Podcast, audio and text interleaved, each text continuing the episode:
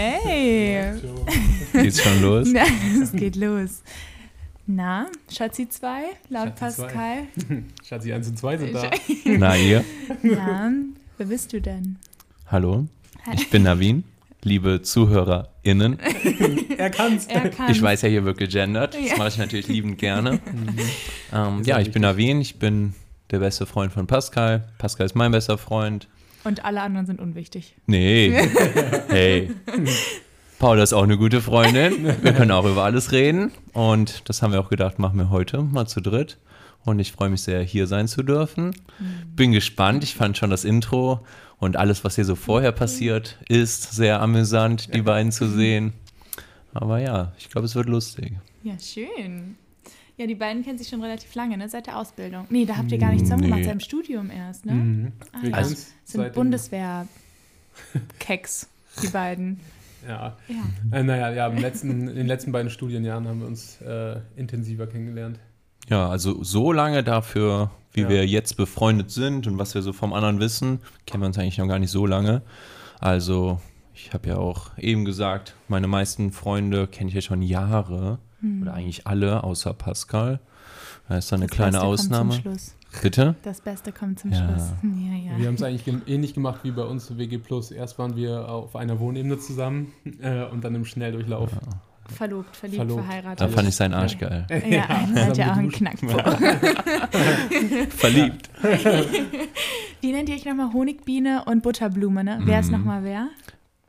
Also ich bin die äh, Honigbiene. Ah. Ich bin die Butterblume. Wie ist das gekommen? Das ist eine gute Frage. Wir haben es auf einmal immer auf der Wohnebene geschrien, Ja. einfach durch den Gang. Ich weiß gar nicht Morgens. warum. Morgens um 6 Uhr. Guten Morgen, Butterblume. Ich weiß auch nicht, ja. Und dann kamen immer die Bilder und ja. Ähm, auf jeden Fall sehr, sehr spannend und lustig und machen wir immer noch. Ja, schön. Ja, gut. Ich finde, bevor wir hier reindiven, wir haben ja Lara gefragt, wie sie unsere Beziehung bewertet und sie hat ja bei mir eher einen Verlauf beschrieben, weil sie ja Pascal noch nicht kennt. Wie würdest du unsere Beziehung bewerten und den Verlauf von Pascal beschreiben, von vor uns zu jetzt? Ah, gute Frage. Typisch Paula, ey. Sneakt hier die Fragen rein, die sie interessiert. Ich bin unvorbereitet. Ja, Hilfe. ja, einfach die nackte Wahrheit. Ja. Also, erstmal, ja, im Großen und Ganzen finde ich eure Beziehung sehr cool. Euch zwei zusammen. Allein jetzt muss ich schon schmunzeln. Es macht immer sehr Spaß, bei euch zu sein und euch zu sehen. Wie habe ich Pascal wahrgenommen? Ich kannte Pascal ja vorher anderthalb Jahre fast. Und ähm, auch da waren wir schon sehr innig befreundet. Aber gerade als ihr euch kennengelernt habt, erst natürlich als WG oder potenzielle WG-PartnerInnen. ähm, aber danach, ja, Pascal hat sich schon verändert, aber zum Positiven. Besonders manche Themen kann er offener drüber sprechen. Ja. Äh, ich glaube, eure Kommunikation ist echt einfach super. Ähm, auch die Gespräche, die wir manchmal zu dritt haben, auch wenn es um eure Themen geht. Ähm, ihr seid da sehr offen. Ich glaube, das wissen ja mittlerweile auch eure ZuhörerInnen. Und ähm, ja, es war sehr schön auch zu sehen, wie Pascal sich dann einfach verändert hat und auch einfach, ja, wirklich verliebt war, dieses, wie er dann von dir geredet hat und wie es dann war und auch schon, als es um die WG ging. Oh ja, nee, ich treffe mich heute nochmal mit ihr. Wir trinken Kaffee und, und ich auch immer so, Pascal, also du willst doch da in die WG ziehen oder? Ja, nee, ja, wirklich nur die WG, nur die WG. Wir haben auch Regeln und ich darf nicht oberkörperfrei kochen und, aber ich als Außenstehender habe halt auch schnell gemerkt, okay, Pascal ist da nicht auf einer Suche nach irgendeiner WG oder irgendeinem Zimmer. Ähm, und ich glaube, von Anfang an war es bei euch ja schon ja, einfach was Besonderes. Und allein Eye-Gazing und Co., was, was Pascal durchleben durfte. Ja, ja. Ähm, Trojanische Pferd. ja. Nee, war cool zu sehen. Also für mich als besten Freund fand ich es ja, sehr, sehr spannend, aber auch sehr schön zu sehen. Das war richtig schön für mich, als ich dich das erste Mal kennengelernt habe und wir an der Alster auf der Parkbank saßen. Und dann meinte ich so zu dir, du meinst nämlich, so habe ich Pascal noch nie erlebt. Und dann meinte ich, was denn genau? Und da saßen wir und ich hatte irgendwie, wir hatten ein Händchen gehalten oder, oder mein Bein war auf deinem oder irgendwie so. Und dann meintest du, hast du auf uns gezeigt und meintest, so halt. Und ja, das war irgendwie richtig schön. Ja, und generell fand ich unser erstes Treffen auch so cool an der Alster direkt. Das Ja, voll. Echt, ja. Ja, ich fand auch cool, das war ja nicht sofort irgendwelche oberflächlichen Themen, sondern ich weiß noch, du kamst mit Fragen bewaffnet in dieses Gespräch und jetzt nicht so Fragen, ja, was machst du oder Mhm. worum geht es in deiner Bachelorarbeit, keine Ahnung was, sondern so voll tiefgründige Fragen. Und sowas mag ich halt. Ich habe keine Lust auf irgendwelchen Smalltalk. Mhm. Ähm, und deswegen fand ich das ja auch sehr cool. Und halt euch beide zu sehen, Pascal so zu sehen, das war, war schon cool. War ein cooler Tag. Ja, und jetzt dürfen wir dich so sehen. So Mich? schön. Na, Wir Immer Ja. viel grinsen. sind sehr happy über unser viertes Familienmitglied. Nur an Hm. der Stelle, um das einmal zu sagen. Liebe, liebe Grüße. Gehen raus. Ja, was krass. Äh, vor allem welche, die sonst immer sehr, sehr rational sind, wo dann irgendwie alle Sicherungen durchbrennen, wenn man wie ich verknallt ist und Ihr äh, beiden Süßen. der, der Verstand irgendwie aussetzt. Ja, da macht man Dinge, da denkt man, hm, vier Minuten in die Augen gucken, ist auch mal was Neues. Mach ich mal. Ja, Ja. muss man machen. Das, Mach, äh, habt ihr das schon mal gemacht? Nee. Ja, also das, das ist wie mal. ich für Intimität, also man begegnet sich halt irgendwie auf so einer ganz anderen Ebene und vier Minuten in die Augen zu gucken, da machst du dich wie ich nackt. Also du fühlst dich wie ich, als wenn du dich nackt machst vor der anderen Person. Die kann wie ich in dein tiefstes Inneres gucken, obwohl man nicht redet. Aber also wir haben beispielsweise Musik ohne Gesang angemacht, oder? Ähm, auch so, was man für Meditationen benutzt. Und dann halt wie ich vier Minuten gegenüber voneinander zu sitzen. Boah, und gefühlt überspringt man so ein paar Dates, weil das Herz fängt an zu pochen. Ähm, du äh, ja, hast dich sozusagen schon richtig geöffnet der anderen Person gegenüber. Und äh, ja, das war sehr, sehr krass am Anfang. Aber habt ihr das nicht sogar noch gemacht, als ihr dachtet, ihr werdet mal zusammen wohnen? Also nicht Mhm. so zusammen wohnen, sondern ja. Das Ja, war das zweite Treffen und deswegen sage ich ja trojanisches Pferd. Die hat psychologische und, und spirituelle Tricks benutzt, um mich äh, irgendwie ja, in den Bann zu ziehen. Ja, Mister, ich muss mich drei Monate zusammenreißen, bevor ich mit der pennen kann. ja, ja. Ja, und ich bin immer noch hier. Ja, gut, besser ist das. Und immer noch glücklich, wenn ich Also- euch beide so sehe. Ja, also Leute, Eye-Gazing. ja, es ist. Und Nachhaltig. auch, wie du sagst, man kann sich nackt machen, man kann sich dann nachher auch wirklich nackt machen. Also, ne, wenn als Ansporn kannst du das dann ja sehen und sagen, hey, komm, setz uns hin und danach, ne? Ich schreibe es mir sofort in die Notizen. Ja, Schreib's hinter die Ohren. ja, Ja. So. perfekt. Okay, cool, ja, vielen Dank für dein Feedback. Ähm, dann wolltet ihr ein Thema besprechen oder wir, Mhm. aber Also ein Thema, was uns mal. voll geprägt hat, auch zusammen, wo wir viel über diskutieren, ist halt irgendwie Leistungsdruck. Und da wir auch unsere Ma- Masterphase so zusammen ja, ähm, durchstritten haben mit Höhen und Tiefen, ähm, die Tiefen waren eher bei mir, ähm, ähm, ja, haben wir gesagt, dass wir irgendwie über das Thema Leistungsdruck mal mehr reden wollen und vielleicht nochmal, also da, so, dass vielleicht auch andere Leute da was von mitnehmen können oder auch gerade in der Leistungsphase sind, ob es in der Ausbildung ist oder in, im Studium oder familiär, ähm, dass man irgendwie mal das Gefühl hat, man müsste Leistung bringen und sich darüber auch zu definieren. Mhm. Ähm, vielleicht können andere Leute da äh, was mitnehmen, worüber wir reden.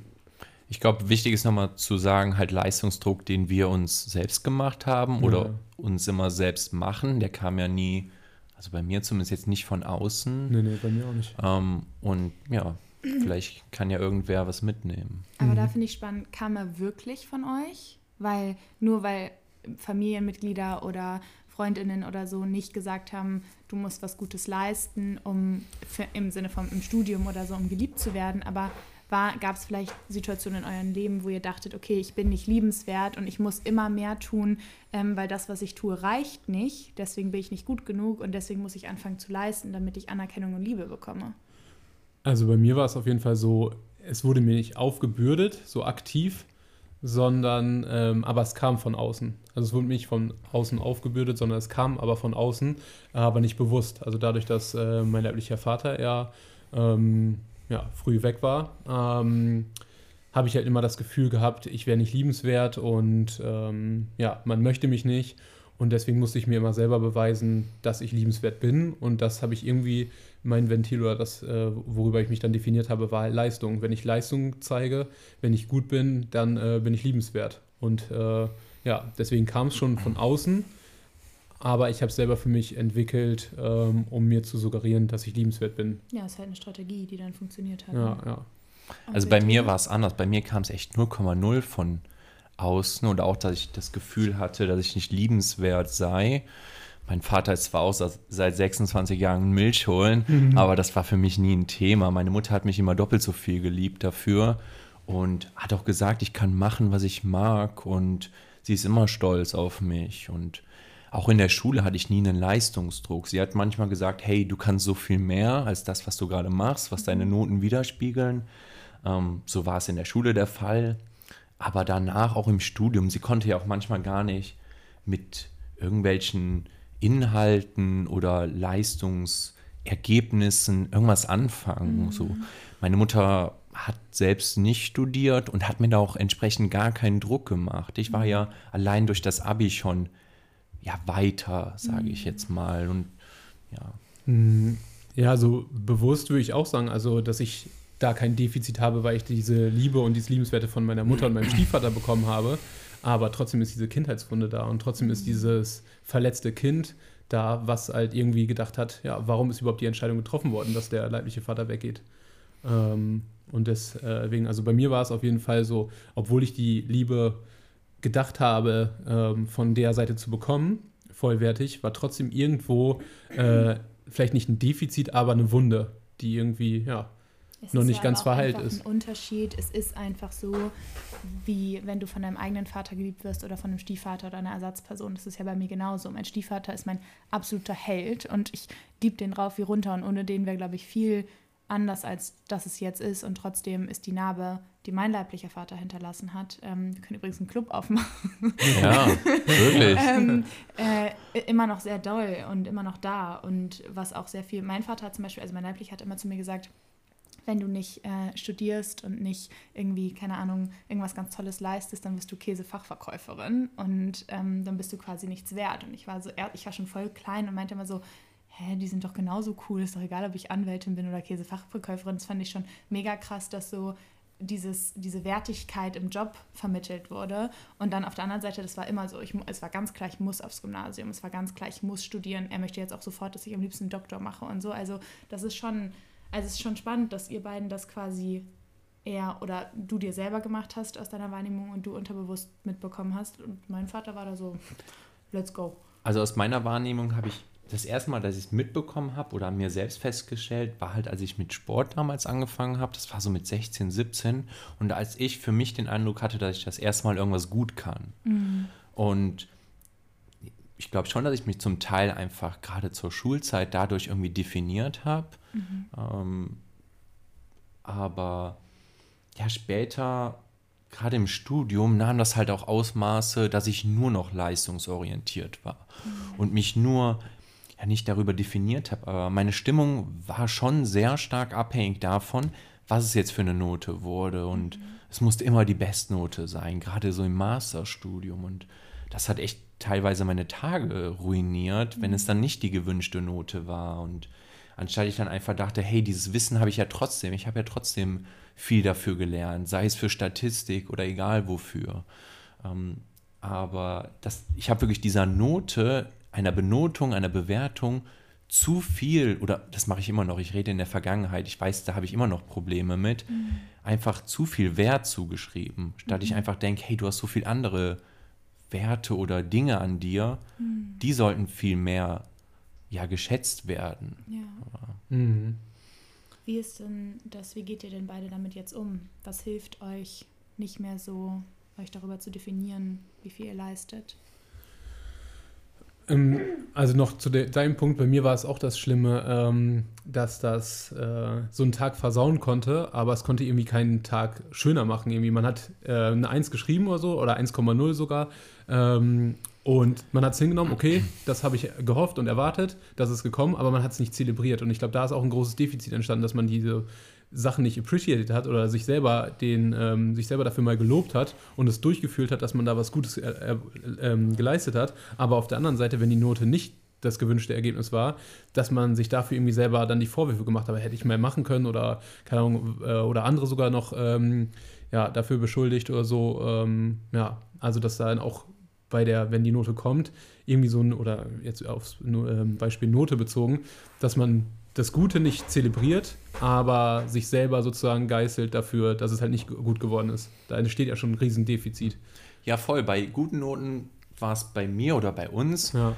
war es ja ganz oft so, okay, abgehakt, ja. what's next? Ja. Sofort. Es war ja sofort, okay, wir müssen jetzt dafür. Mhm. Das können wir schon machen. Und Aber bei schlechten Noten, anstatt wir da auch so mhm. gedacht hätten, okay, ist jetzt abgehakt, ja, nee, so, was kommt als nächstes, was können wir jetzt machen, da hat man dann ja wirklich in dieses Ein Tag Grübeln, oder eine Woche. Ja, ja da ist man dann, oh, was hätte ich anders machen können, was objektiv betrachtet, ich meine, wir wissen es, ja. so, mhm. das bringt ja 0,0. Ich mhm. schreibe die Klausur ja nicht nochmal oder mhm. habe dieses Referat ja offensichtlich nicht nochmal. Mhm. Es bringt jetzt nichts, mich darüber ja. aufzuregen. Ja. Das wissen wir oder das weiß ich, aber in den Momenten ist es dann trotzdem so dieses, oh Mann, und boah, alles blöd und ich bin doch gar nicht so gut. Mhm. Totaler Quatsch.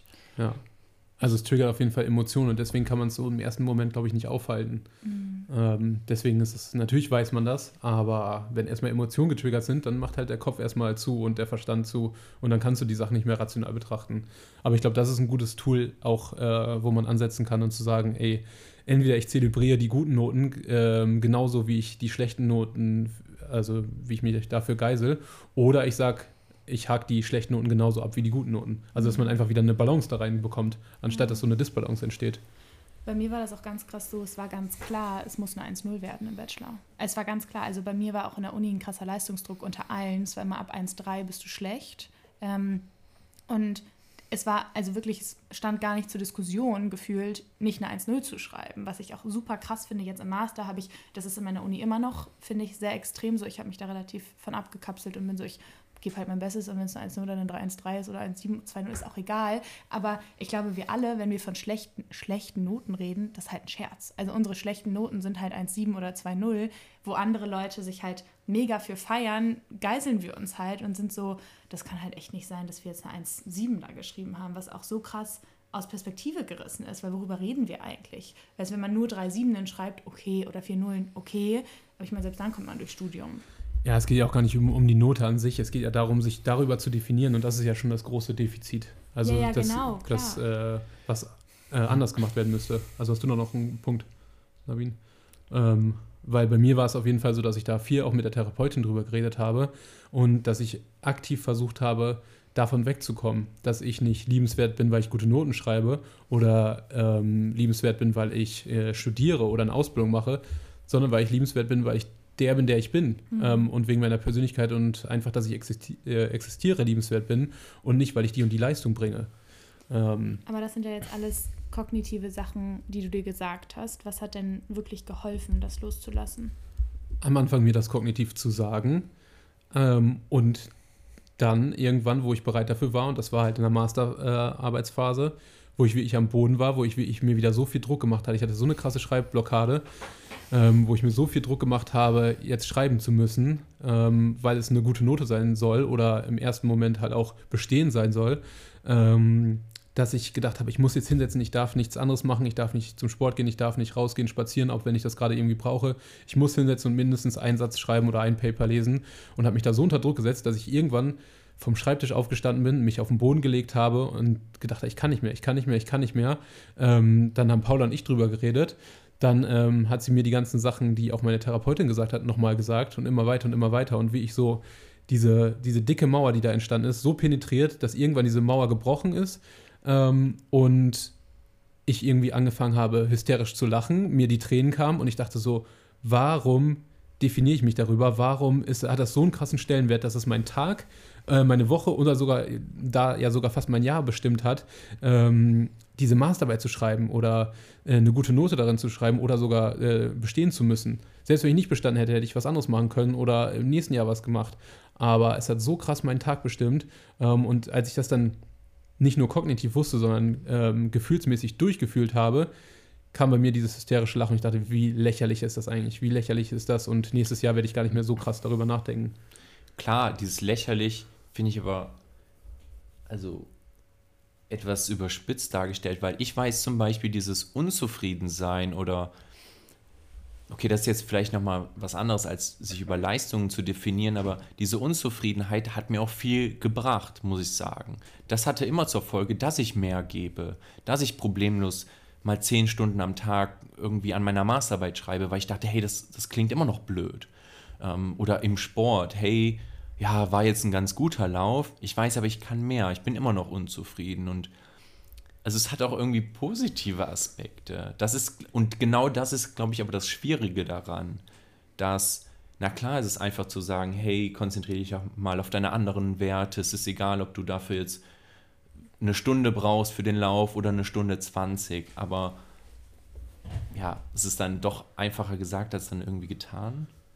Ja, das auf jeden Fall. Also ich dachte auch, ich will das Positive mir dafür nehmen, die Motivation zu haben und weiterzumachen, aber nicht das Negative durchführen, dass ich mich darüber definiere. Aber das ist halt dieser Balanceakt, was man irgendwie ähm, ja, hinkriegen äh, muss oder halt sagen, also ich dachte auch, ich kann nicht äh, diese, diese Leistungsbereitschaft haben und diese Motivation durch diese Unzufriedenheit, ähm, wenn ich dieses Trauma sozusagen auflöse oder so. Ähm, und das habe ich auch meiner Therapeutin immer gesagt, warum soll ich meine Emotionen dazu nehmen, wenn ich, ähm, wenn die mich nur leben würden. Aber ja, das ist halt das äh, Schwierige, das einfach zu erklären und zu sagen, als es durchzuführen. Und bei mir war es, als ich es durchgeführt habe, hat es so meine Augen geöffnet, dass mhm. ich gedacht habe, krass, warum habe ich überhaupt so gedacht? Ähm, ich bin nicht gelähmt. Äh, in dem Moment, wo ich alles durchgefühlt habe und wo ich dachte, ähm, okay, ich definiere mich nicht darüber oder ich bin unzufrieden, ähm, da ist meine Schreibblockade gelöst und ich konnte easy und ohne Probleme schreiben. Ähm, und es war nicht so, dass ich irgendwie den Ansporn verloren habe. Der Ansporn war immer noch da. Ähm, er war nur auf einer anderen Seite da oder auf eine andere Weise da und viel gesünder da, mhm. sodass es nie, mir nicht mehr den Tag versaut hat, wenn es halt äh, gefehlt hat.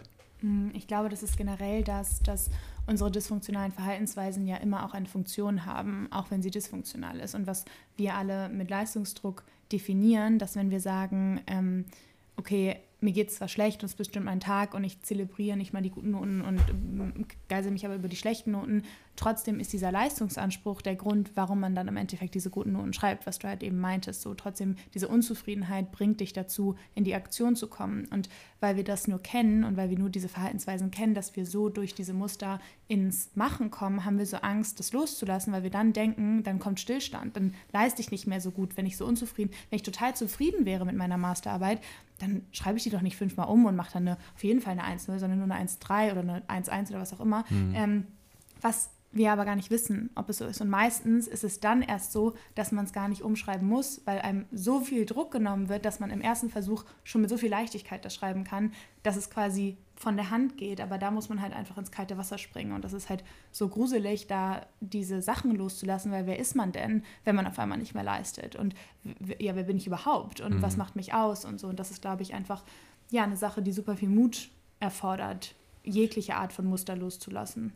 Und wie hast du aber zum Beispiel gelernt, damit umzugehen? Weil du hast eben davon gesprochen, im Bachelor sah das auch noch anders bei dir aus. Ja. Ähm, jetzt habe ich den Eindruck, du hast da ja einen deutlich gesünderen Umgang mit. Mhm. Also ich würde auch sagen, er ist deutlich gesünder, er ist noch nicht 100% top. Mhm. Ähm, ich war nach dem Bachelor, war die Frage, ich wollte unbedingt wieder reisen und ich wollte eigentlich meinen Master gar nicht machen. Und ich habe meinen Master nur gemacht, weil, meine, wir alle wissen, mit einem Psychologie-Bachelor kann so auch eigentlich gar nichts machen.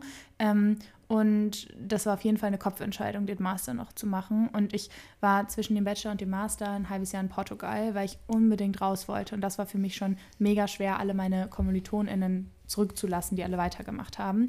Und da dachte ich so, als ich im Ausland war, meinte ich so, boah, mir ging es so gut und ich habe das Leben so genossen und kein Arsch hat mich gefragt nach meinen Noten, kein Arsch hat überhaupt gefragt, was ich studiert habe. Ich meine, gut, da habe ich auch nichts mit meinem Studium angefangen, aber trotzdem mhm. dachte ich so, kein Mensch wertet mich hierfür oder will mit mir Zeit verbringen, weil ich einen 1-0er-Bachelor habe. Das hat mich noch niemand, niemand hat mich das jemals gefragt. Und da dachte ich so, so viel Stress. Ich hatte wirklich schlaflose Nächte in meinem Bachelor in den gesamten Klausurenphasen. Mir ging es so schlecht immer, weil ich mich so gestresst habe. Meine Augen haben gezuckt, ich hatte Bauchkrämpfe, ich hatte durchgehend Kopfschmerzen. Und da war ich so, den Scheiß mache ich einfach nicht mehr. Also es ist so abartig, weil es wird auf jeden Fall, mir liegt das Fach, es wird kein schlechter, kein schlechter Master, egal.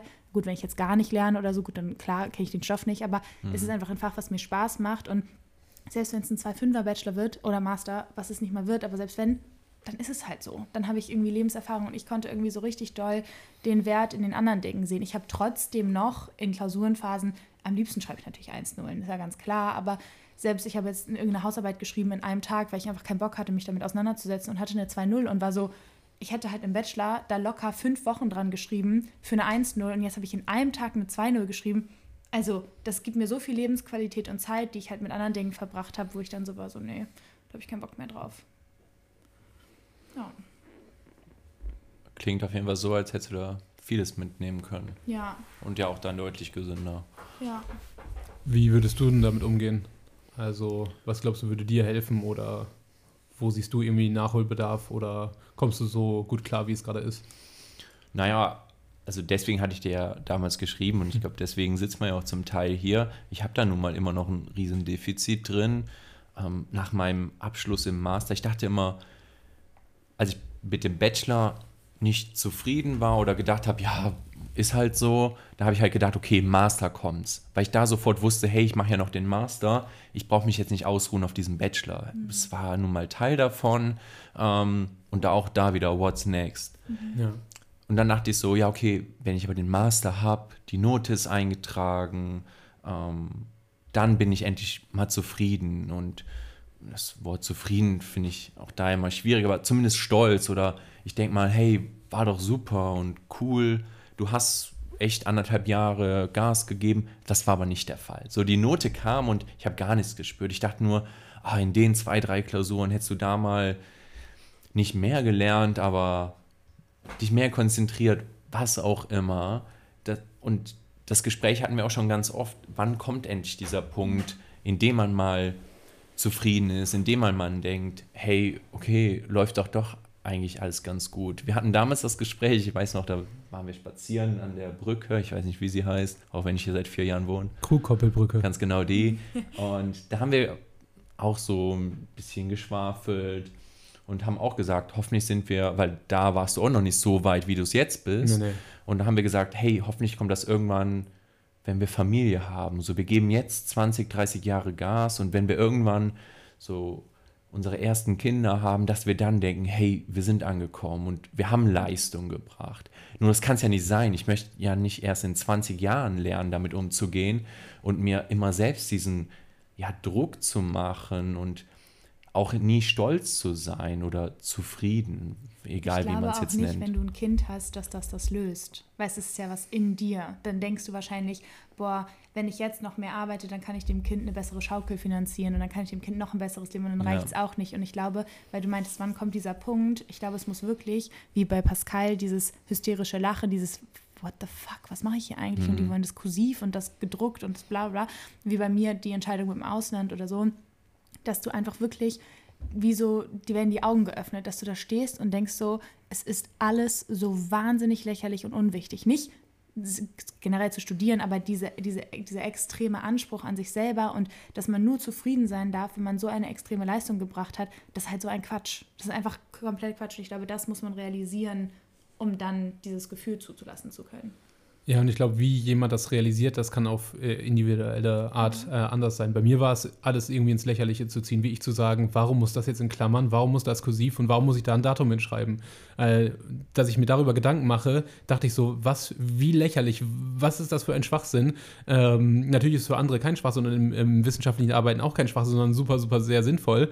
Ähm, aber für mich war es so, das mir vor Augen zu halten und zu führen und das so ins Lächerliche zu ziehen, hat mir geholfen, ähm, diesen Leistungsdruck oder dieses Definieren über Leistung ähm, loszulassen und auch ähm, mehr im Hier und Jetzt zu sein und äh, ähm, das zu, ähm, ja, diesen Prozess äh, wertzuschätzen, aber auch das, meine Leistung wertzuschätzen jetzt in diesem Prozess gerade. Egal, ob es eine 1-0 ist oder eine 2-0 oder eine 3-0 oder ob es nur bestanden ist. Ähm, ja, also für mich hat das einfach geholfen, diese, geholfen, das bisschen ins Lächerliche zu ziehen, um halt mehr im Hier und Jetzt zu sein, mhm. achtsamer zu sein und mich von diesem ganzen Zeug zu trennen. Ähm, und dadurch konnte ich dann halt wie ich äh, schreiben ohne Probleme und ja trotzdem alles kursiv machen, was kursiv werden musste oder ein Datum zu schreiben und auch richtig zu zitieren. Ähm, und das ist nicht weggegangen, auch, auch wenn ich in diesem Moment das kurzzeitig für lächerlich empfunden habe, war es ja dann langfristig wieder so, dass ich den Sinn davon ja gesehen habe. Aber äh, ich glaube, das loslassen zu können, ist ähm, für jeden individuell anders, den Zugang dazu zu bekommen. Und glaubst du, Paula hat dir dabei geholfen? Das zu sehen oder ihr euch gegenseitig, du Paula, hat Pascal dir vielleicht dabei geholfen, dass ihr ja immer noch die Bestätigung von dem anderen auch bekommt. Mhm. Also zum Beispiel, Paula hat dir ja vielleicht manchmal gesagt, hey, egal was, was du, was du jetzt für eine Note schreibst, ich werde dich trotzdem lieben.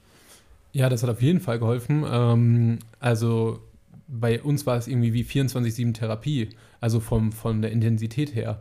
Ähm, das, was ich in der, einmal oder einmal alle zwei Wochen bei der Therapeutin besprochen habe, haben Paula und ich in der Zeit fast täglich besprochen, ähm, während sie auf der anderen Seite nicht nur das mit mir kognitiv besprechen konnte, sondern auch mir das Gefühl geben konnte, dass ich halt ohne Leistung äh, liebenswert bin. Deswegen hat das auf jeden Fall alles beschleunigt und äh, mir auf jeden Fall irgendwie diesen Raum äh, gegeben, ähm, das durchführen jetzt zu können und auch zu wissen, ich, wenn ich das, diesen Sprung mache und mutig bin und in dieses kalte Wasser springe, dass da auf jeden Fall Boden ist, der mich auffängt. Ähm, ja. Ja, ich glaube, dass generell was vielleicht einfach jedem helfen kann, dieses mit dem Lächerlichen, nicht, dass die Sache an sich lächerlich ist, dass man irgendwas kursiv macht oder so, weil es ist ja, wie Pascal auch meinte, für die Wissenschaft super sinnvoll, warum man das macht, aber einfach sich vor Augen zu führen, dass wir in einem komplett ausgedachten System leben und wir folgen irgendwelchen Regeln, die sich irgendwann mal ausgedacht wurden, von irgendwelchen Leuten, die sich da wahrscheinlich mega viel Gutes bei gedacht haben, aber wenn der eigene persönliche Weg manchmal aneckt an dieses System und dieses System nicht einem diese Bestätigung gibt, die es laut Paragraph irgendwas vielleicht bräuchte, dass das nicht heißt, dass man als Individuum nicht gut genug ist, weil du kannst gar nicht ein System schaffen, in dem alle reinpassen und mhm. wo alle genau, das dann wären wir Roboter und wir wären überhaupt nicht individuell und das ist halt dann ja so langweilig und da einfach zu sagen, okay, nur weil keine Ahnung, die Chefin mich nicht einstellen möchte, weil sie denkt, ich habe nicht genug Führungsqualitäten, kann vielleicht eine andere Chefin sagen, boah, die hat gar nicht diese Führungsqualitäten, die hat dann ganz frischen Wind und kann was viel Besseres machen. Das macht mich aber nicht weniger wertvoll oder besser, sondern einfach, es sind Außenumstände, die unseren Wert in uns definieren oder wir lassen das andauernd zu und es ist halt so Quatsch, weil wir sind halt wertvoll, weil wir sind und weil wir liebevoll sind und weil wir ein gutes Herz haben und nicht, weil wir irgendwelchen Regeln folgen können oder irgendwelche Sachen kursiv schreiben können oder irgendwas richtig zitieren können oder so. Mhm. Und ich mhm. glaube, das sich einfach immer wieder vor Augen zu führen, alle Regeln, die wir befolgen, hat sich irgendjemand mal ausgedacht. Und wir denken, wir sind wertvoll, weil wir die Regeln von irgendeiner fremden Person befolgen und nicht unsere eigenen Regeln. Und damit meine ich nicht, wir sollen gewalttätig werden oder das Gesetz krass brechen oder so, aber halt auf solche Sachen bezogen.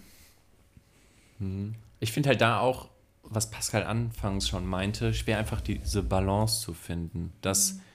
was ist, wenn ich jetzt irgendwie alles ins Lächerliche ziehe oder immer denke, ja, das ist ein ausgedachtes System, ja, dann brauche ich ja irgendwie gar nicht mehr Gas zu geben für irgendetwas.